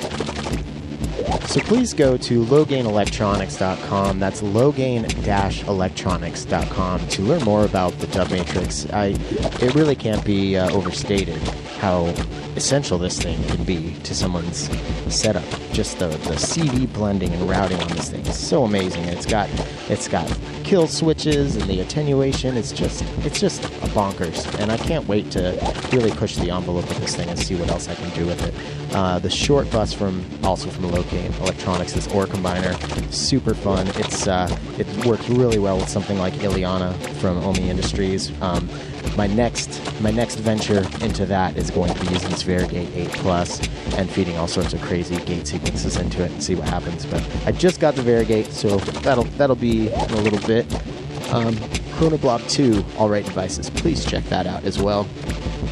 And the uh, the Kith Ruina from Noise Engineering. Like I said, this isn't a proper demo, but I just wanted to use it because it sounds so cool. It's that that low end, that or not that low end, but that that dirt that you hear in there.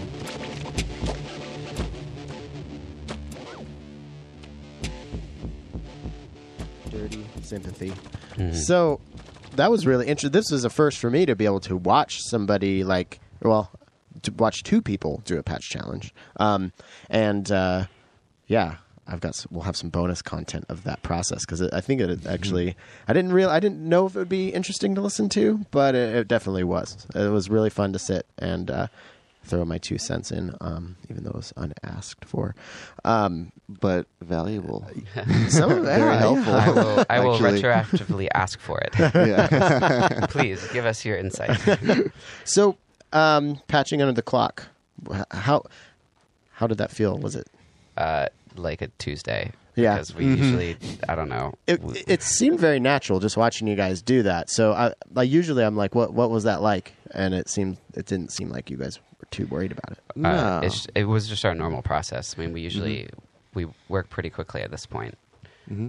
Yeah, I mean, really, a, a lot of the times we kind of we don't we don't come unpatched to sessions, but usually it's like, all right, we're get rip it all out. Rip yeah, all we, out. Something we new. We want something we'll new, you know? sessions. I feel like we just do th- th- that's trying to get to a certain point as quickly as possible because we're both we're both there. you So know? so my setup, my patch was actually probably best ten minutes in.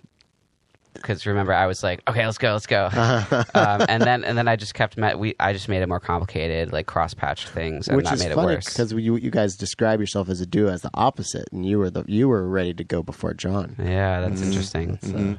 I know. I just felt like I needed to get a little bit more interest into my like into into my. I want some more modulation. Mm-hmm. You know, I really wanted to get some more interest in there because I said two voices. You know, I was sympathy, he was dirty. That's kind of how we divided it up, Uh-huh. and because I mean, uh, I don't know if we. I think it kind of worked. I Yeah, I think it worked. I I liked, liked think it a worked. lot. I liked Mhm. our I liked our warm up better than Oh, the- well, so that I I am going just to respectfully dis- disagree. Oh, okay. I liked how it ended up, but I know what you I know where you're coming from Mm-hmm. because I've felt that too. Like I, I've enjoyed a practice more Yeah. than the performance sometimes, you know. And Oh, then yeah. I'll listen to the recording of the performance and recording of the practice, and sometimes I'm right, sometimes yeah, that's, It's kind of hard to tell in the Yeah. moment, you know.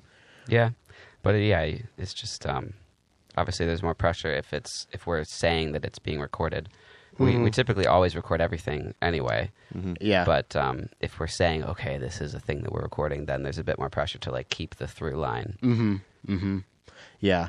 Well, you know, that's that's a whole other thing. I could go off on a tangent of like the recording everything. Like sometimes I'll go back and just open up a file from a year ago, and sometimes it'll be like, I don't remember making this, and I Yeah. don't know why I didn't finish it because it's awesome. And then Mhm. sometimes I'm like, why didn't I just erase? all What of is these? this garbage? I need to name my stuff better. Oh my god, mine's Almost- always like like super cool drums with s- Right. four Z's or something like that. MS20 Jam. yeah. Or like St. Patrick's Day Tuesday or something. Like, like well, okay, these well, are like descriptive. Mine, like seriously, is always like some some. f- There's always a bunch of Z's, like instead That's of relatable. S's. That's yeah. relatable. yeah, Yeah. You should take a look at how uh, how how Michael catalogs his. Uh, Oh my god, you should look at the Hermod. What is it? Oh my ZZ, god, ZZ, it's ridiculous. ZZ one ZZ ZZ four H one H H Z Z Z Y three two.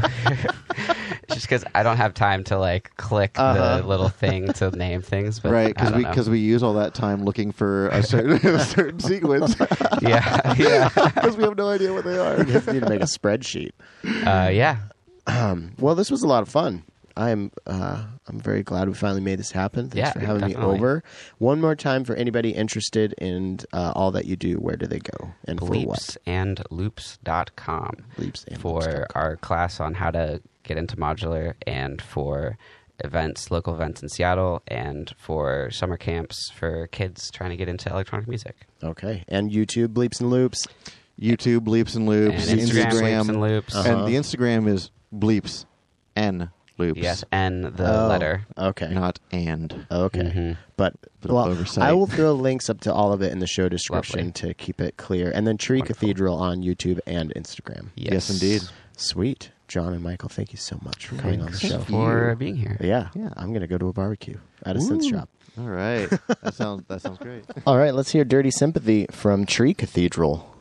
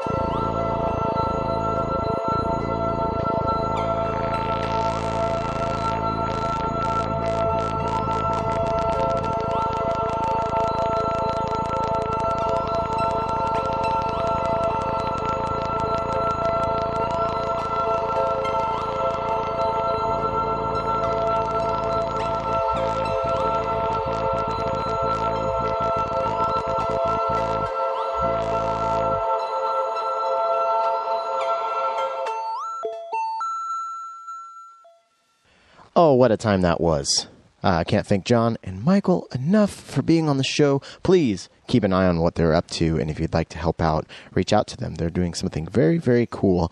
Speaking of something very, very cool, don't forget that June 16th, Sunday, in South Park in Seattle at the South Park Hall. We're doing uh, the Waffles Karaoke and Modular uh, event and Bloody Marys. There will be Bloody Marys um, for the One Million Tampons uh, organization. We're trying to raise some money to help out homeless women here in Seattle. Um, I will be performing. Giselle Garcia will be performing, and Cindy Reichel from Patchwerks will be performing. So it should be a lot of fun. Uh, thanks to the sponsors, uh, Low-Gain Electronics, Alright Devices, and uh, Expert Sleepers. Um, we got to meet uh, Kith Ruina. I think it's Kith Ruina from uh, Noise Engineering. This week we're gonna we're gonna get to know her a little bit better uh, in the weeks to come, and we got to I think I think I'm going to just introduce you to the CVP one from Low-Gain Electronics as a little bonus here at the end, um, and then we're gonna we're gonna dive into what that module really does uh, in the coming weeks. So thanks for listening. If you want to help out on Patreon, uh, go to patreon.com forward slash podular modcast, and uh, I think I'm going to put a little bonus material from this episode up just for you Patreon subscribers. So keep a lookout for that. I think that's just about it. Um, thank you all so much for listening. Obsidian Sound, Nathan Moody. If you need some mastering, go check that out. Like I said, I got my masters back. I'm so happy. Um, yeah, let's check out this uh, just one more little demo and then call it a day. All right, let's look at the CVP1 from Low-Gain Electronics. Uh, think of it as a two channel mult where each input has three outputs. But the cool thing about this is each one of those outputs has its own attenuverter. And if it's at the 12 o'clock position, that's zero voltage. If you turn it all the way to the right, it goes positive 5. And then if you go all the way left, it goes to negative 5. Um, so it can be very, very useful. Let's, um, let's see what we got going on here. So I got the angle grinder. Uh, from Schlappi Engineering, and I'm going to be using the wave folding inputs on this guy. Um, let's just take this first piece of CV um, and see what happens. This is uh, this is a slope from maths. So let's just check this out. Go all the way up. And uh, these wave folders, um, there's there's no negative voltage to be had because everything is starting from from the uh, the negative. But if I move this slider up, then I go to negative. So if I move this slider, the fader halfway up, that's uh, that's at negative five, and then that's at positive five. I personally like starting at the with no with uh, no wave folding at all, and then bringing it up. So that's uh, that's the the maths coming from the uh, the B output of the CVP one, and then here is the A output from CVP one, which has um, this has a vector LFO coming from Ornament and Crime into it. So that's a positive five. Let's move this fader up halfway. Now let's see what happens when we go to negative.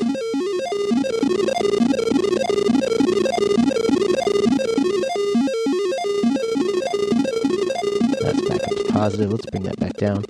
So let's blend these two and see what happens.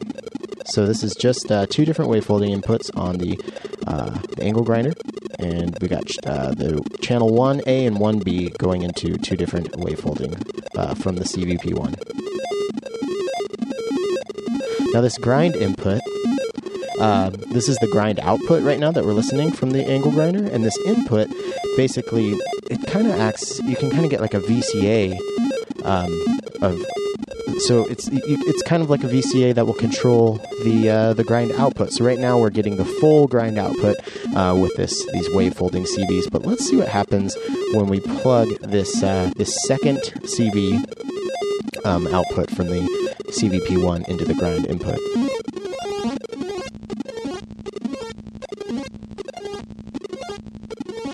That's kind of cool. That's at positive voltage. Let's go to negative. I like it a little more of the on the negative side. Um, now, of course, let's run that into the Chronoblob 2.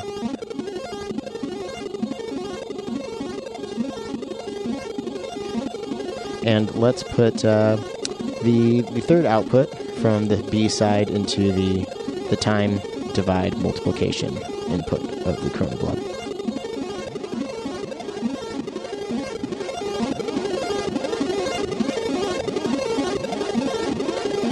That's a positive, positive five.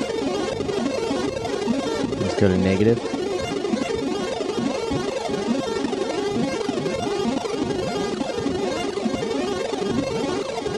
That's pretty fun. Oh, this is in ping pong delay mode, so this is just the left output. Let's see what happens when we plug the right output in as well.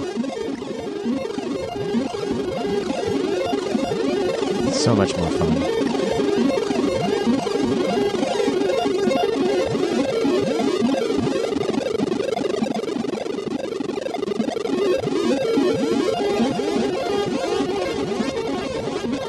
And then now I've got this uh, the angle grinder out going into uh, the the dual dreadful filter, and I'm using the last two remaining outputs from the CVP one uh, to control the frequency. So it's a dual filter, and I'm uh, and then I'm gonna mess with the spread of this, and uh, yeah, you're just gonna hear some real funky stuff start happening.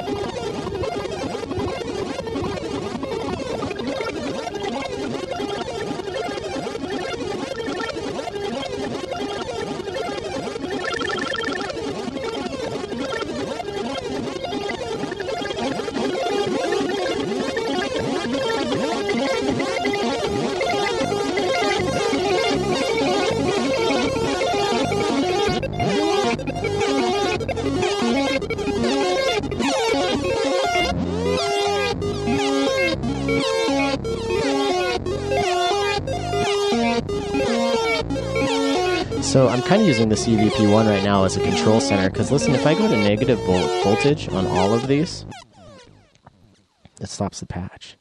And I can slowly, slowly start bringing that back in. So I can start introducing a little here.